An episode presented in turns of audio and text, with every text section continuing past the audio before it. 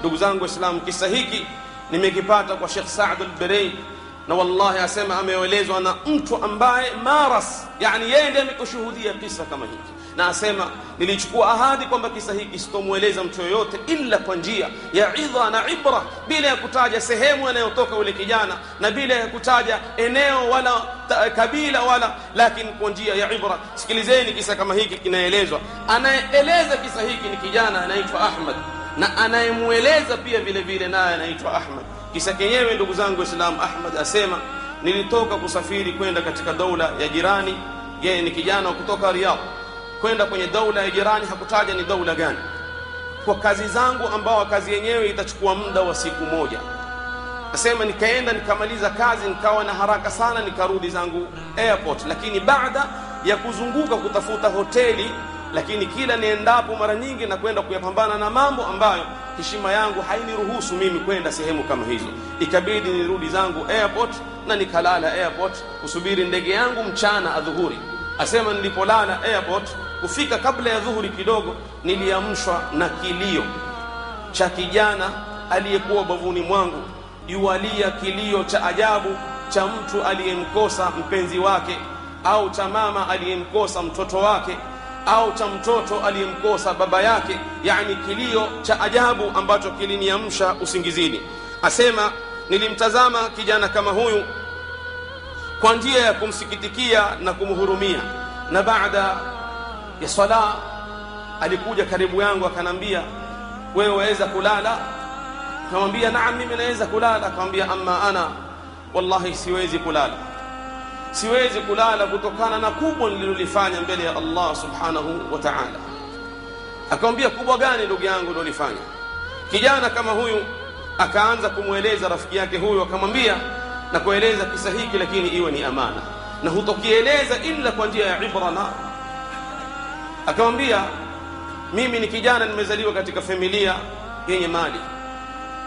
Twavaa tunayotaka twala tunachotaka twatembea na vipando tunavyotaka.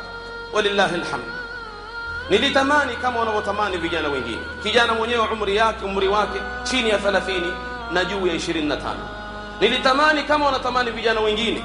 Na mimi nitoke nje ya mji wangu nende nikatembee katika daula. Basi nikaamua kuja hapa ambapo wewe na mimi tumekutana kwenye airport yake. Lakini nilipokuja ndugu yangu jana usiku nilikuwa na marafiki fulani ni mengi walioyafanya ambayo mimi nilikuwa nimejiepusha na wao. Lakini wakani wakaniingilia wote kwa pamoja na wakanighuri na wakanipeleka kidogo kidogo na mpaka mwisho ndugu yangu mimi nikaingia kwenye jambo adhim ambalo sijawahi kufanya maisha yangu. Na shetani siku zote hakushiki mkono akakwambia zini.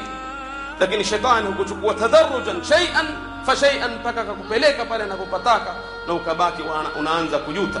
Ndio Mwenyezi Mungu akatuambia kwenye Qur'ani la tattabi'u khutuwati shaitan msifuate hatua za shaitan kijana asema mengi kati ya mengi walioyafanya mwisho waliletea mwanamke. Mwanamke kama yule akawa ananidhuri na anifanyia vituko mwisho ni kazini. Awal mara fi hayati mimi naingia katika janga kama hili. Na mimi nimeoa na mke wangu. Na nimeingia katika dhambi hii wallahi alazim naona nimekosa imani yangu imeshanitoka yani na sijui vipi nitaweza kurudi katika hali yangu kama hii kijana kama huyo akamwambia ndugu yangu nataka ujihurumie nafsi yako Allah ghafurur rahim Mwenyezi Mungu Subhanahu wa Ta'ala kwenye Qur'ani yasema قل يا عبادي الذين اسرفوا على انفسهم لا تقنطوا من رحمه الله msikate rehema ya Mwenyezi Mungu Mwenyezi Mungu ndiye anayeita kwenye Qur'ani akisema waambie enyi waja wangu mliofanya israf na nafsi zenu la taqnatu min rahmatillah msikate tamaa na rehema ya Allah subhanahu wa ta'ala inna Allah yaghfiru dhunuba jami'a Mwenyezi Mungu usamehe dhambi zote kijana kama yule akamjibu akamwambia naam Allahu yaghfiru aljami' illa ana Mwenyezi Mungu atasamehe wote lakini mimi hatamsamehe mimi nimeoa na mke wangu mtadayina leo nimekuja katika ardhi kama hii nafanya uchafu kama huu. Asema tukaagana yule Ahmad anayeeleza kisa asema nilidhani ni siku moja mbili tatu na mambo yataisha. Lakini tulivyorudi nyumbani baada ya muda mchache anaambia ataka kuonana na mimi. Asema nikaagana naye nikaonana naye. Asema alivyoniona akaanza kunikumbatia akaanza kunishika na huku yuwalia asema wallahi toka siku uliponiacha mimi sili vizuri wala silali vizuri mimi nalia tu kila nkikumbuka yale niliyoyafanya. Na mtakutana vipi na mola wangu mimi na dhambi kama hii ambayo maisha yangu sijawahi mimi kumkosea mola wangu? Lakini ndugu yangu mimi nimekuja kuonana na wewe sio kukutembelea tu bali nimekuja kukuaga. Mimi siwezi kustahimili najipeleka kwenye mahkama nisimamishiwe hukmu ya allah subhanahu wa taala. Bila hivyo naona hakuna msamaha. Lazim nende nikasafishwe mimi ndugu yangu usiende mimi nakwambia. Akamwambia usiniambie hivyo ndugu yangu.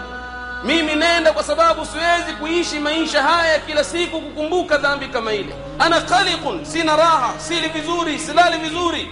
Mimi naona hakuna njia ya kusafishika ila nenda nijipeleke mbele ya mahkama nisimamishiwe hukmu ya allah subhanahu wa taala. Kijana amwambia wewe umeoa wewe uko na watoto wewe ni muhsin utapiga mawe utapigwa mawe usisahau haya yote. Asar kwamba yeye atakwenda. Amwambia nakuomba kitu kimoja. Nikubalie. Nikubalie jambo hili. Nakuomba kwa jina la allah subhanahu wa taala. Yule kijana akamwambia niambie jambo gani wataka ni, uniambie ndio nikukubalie. Niambie jambo gani? Ila tu hili la kuniambia usende usiniambie. Akamwambia ndugu yangu mimi nitakwambia na nakuomba. Usiniwekee sharti unikubalie. Akamwambia jambo gani? Naomba tumpigie shekh fulani na wakati huo shekh huo ni shekh mkubwa ambaye yakubalika katika mujtama. Tumpigie shekh fulani. Tumsikie rai yake. Akisema sawa wallahi nitakupeleka mimi kwenye mahkama ukapigwe mawe. Lakini akisema usiende basi ukubali rai ya shekh na urudi ulete istighfar na tauba na mwenyezi mungu subhanahu wa taala atakusamehe. Kijana akakubali. Wakapiga simu.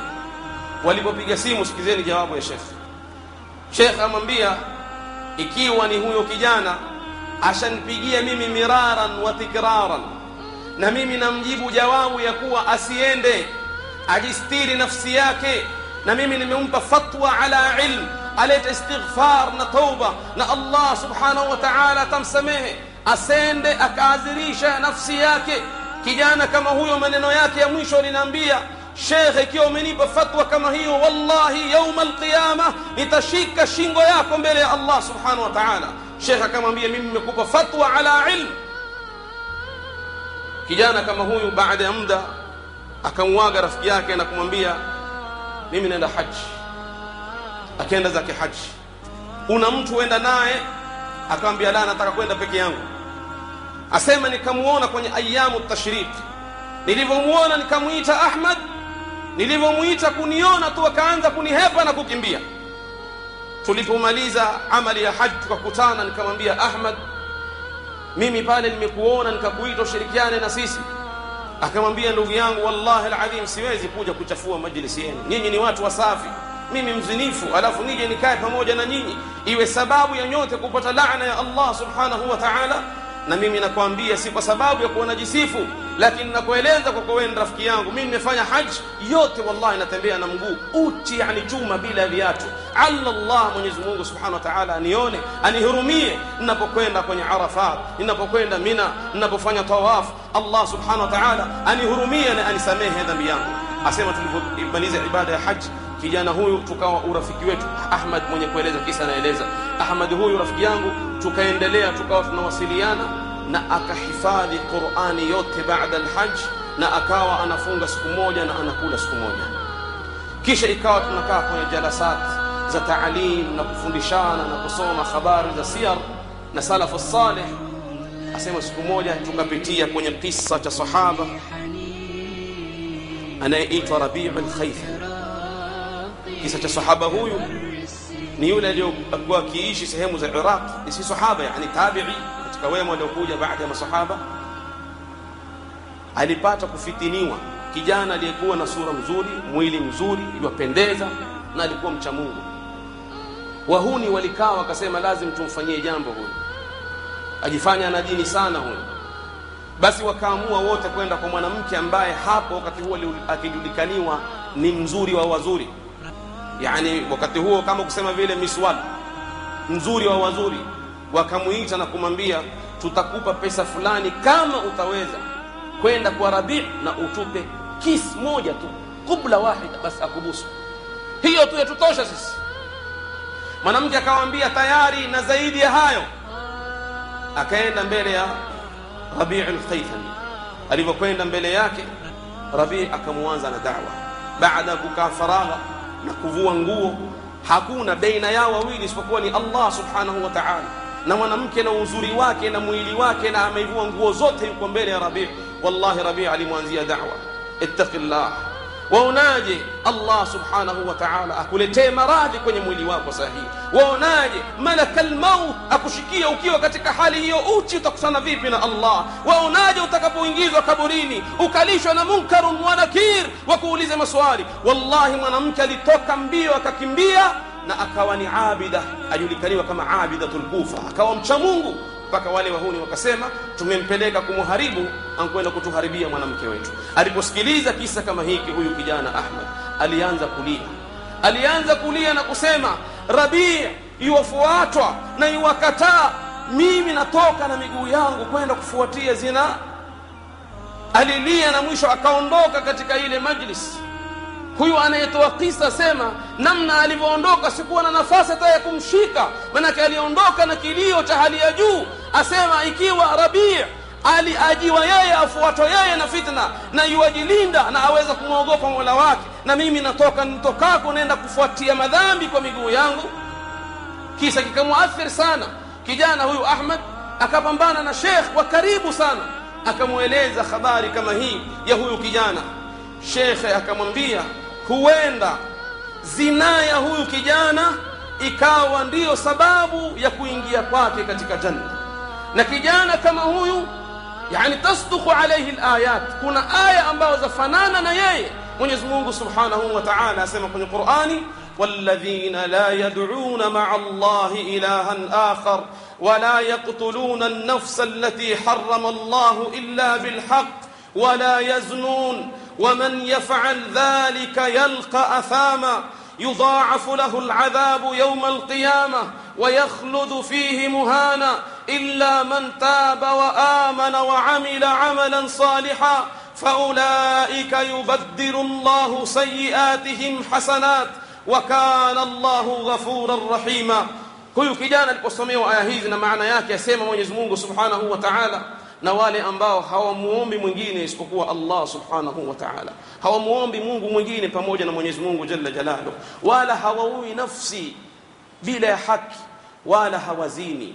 Na mwenye kuyafanya hayo basi atapata madhambi makubwa na atakaa katika jahannam akiwa duni illa yule aliyetubia na akaamini na akatenda yaliyo mazuri basi hao Mwenyezi Mungu atabadilisha maovu yao kuyafanya mema na Mwenyezi Mungu ni mwingi wa rahama na ni mwingi wa kusamehe kijana akasema aya hii subhanallah niko wapi mimi na aya hii? Nisimsomee rafiki yangu nikampa moyo. Hii ndio aya itampa rajaa katika maisha yake. Basi asema wallahi nilikimbia mpaka nyumbani kwao kumtafuta. Nikifika nyumbani baba yake akanambia yuko msikitini nendo utampata msikitini. Nikenda msikitini nikampata kwa msikitini yuwasali.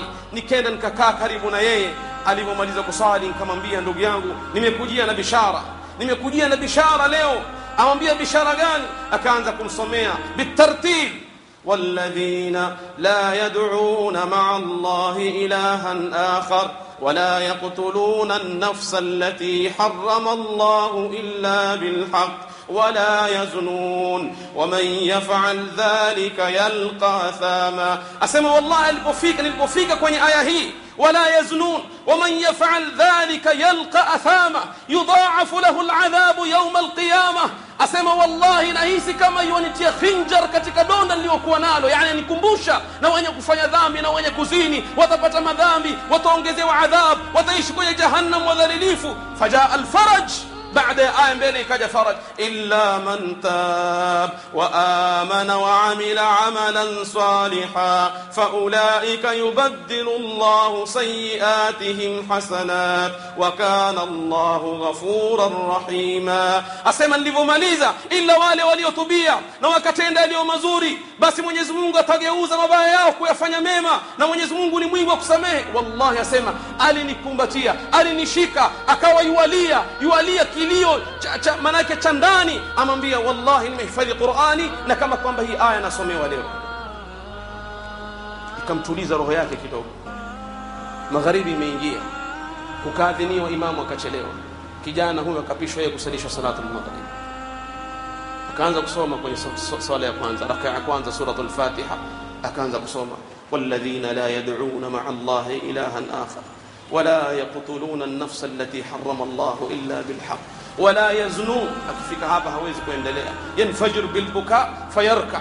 ركع بيلي وانزتين أكفيك هذا يوليا يوركو. كجانا. أكايشي كتك حاله. فكس كموليا ويو أحمد أنا إليزا كيسا سيما. نفتسين السلام عليكم. وعليكم السلام. من بابا ياكي أحمد؟ Na kuomba uje nyumbani kwa haraka na ujumbe wako. Sema nikatoka mbio. Sikujijua yani kuna habari gani. Si kawaida mzee kunipigia simu. Asema nikatoka mbio nikaenda nyumbani. Kufika akanambia Ahmad yokusalimia na hiyo kuomba umsamehe ameshakwenda mbele za haki akamwambia mtakutana janna la ilaha illa Allah kijana akaanza kumshika mzee. Mzee anavolia yule kijana yualia zaidi kwa sababu amemkosa kipenzi chake mzee akamkaribisha ndani akaingia ndani akamuona rafiki yake musajja amelala. Asema wallahi nilimwangalia uso wake nurun ala nur uso una nur. Baba asema mtoto wangu toka aliporudi kutoka safari hajacheka ila siku roho yake yatoka mke asema ahmad kutoka amerudi kutoka safari halali usiku. Muda mchache sana ila usiku mzima anaswali na kuomba na kuleta istighfar. Tumeona mambo ya ajabu anafunga siku moja anakula siku moja na hatujui na hakika wazazi wake hawajui kitu gani chaendelea. Kijana amwambia mzee nieleze basi amekufaje ahmad? Amwambia ndugu yako kama unavyomjua kawaida yake anafunga siku moja na anakula siku moja. Sasa alikuwa amefunga yaumul khamis. Yuko zake msikitini ilipofika baada al-maghrib tukamtumia ndugu yake baba iwakuita nyumbani futari ambia waambie watu wa nyumbani leo nasikia raha ajabu niacheni nataka msikitini. Kijana karudi akamjibu mzee akamwambia asema yeye atakubaki msikitini. Akaendelea kubaki msikitini na watu wakarudi nyumbani. Mzee akafanya wasiwasi. Kabla al-isha akamtuma tena mtoto wake mdogo akamwambia nenda kamwangalie ndugu yako Ahmad. Alivyorudi akampata Ahmad amelala yani amenyoka na ametegemea kwenye nguzo ya msikiti la yukallimuhu hazungumzi chochote akarudi nyumbani bio ambio akamwambia baba Ahmad la yukallimuni hazungumzi na mimi Ahmad namuita Ahmad Ahmad hazungumzi na mimi baba akaja mbio pale pale msikitini asema nikamshika mwanangu Ahmad wallahi alifungua macho akanaangalia akatabasa kisha akasoma hizi aya walladhina la yad'una ma'a Allah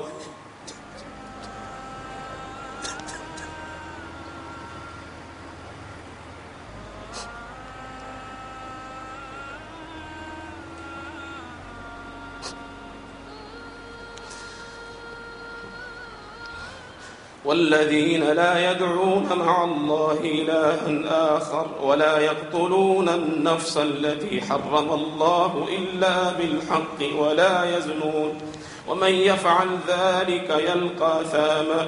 يضاعف له العذاب يوم القيامة ويخلد فيه مهانا. إلا من تاب وآمن وعمل عملا صالحا. فأولئك يبدل الله سيئاتهم حسنات وكان الله غفورا رحيما.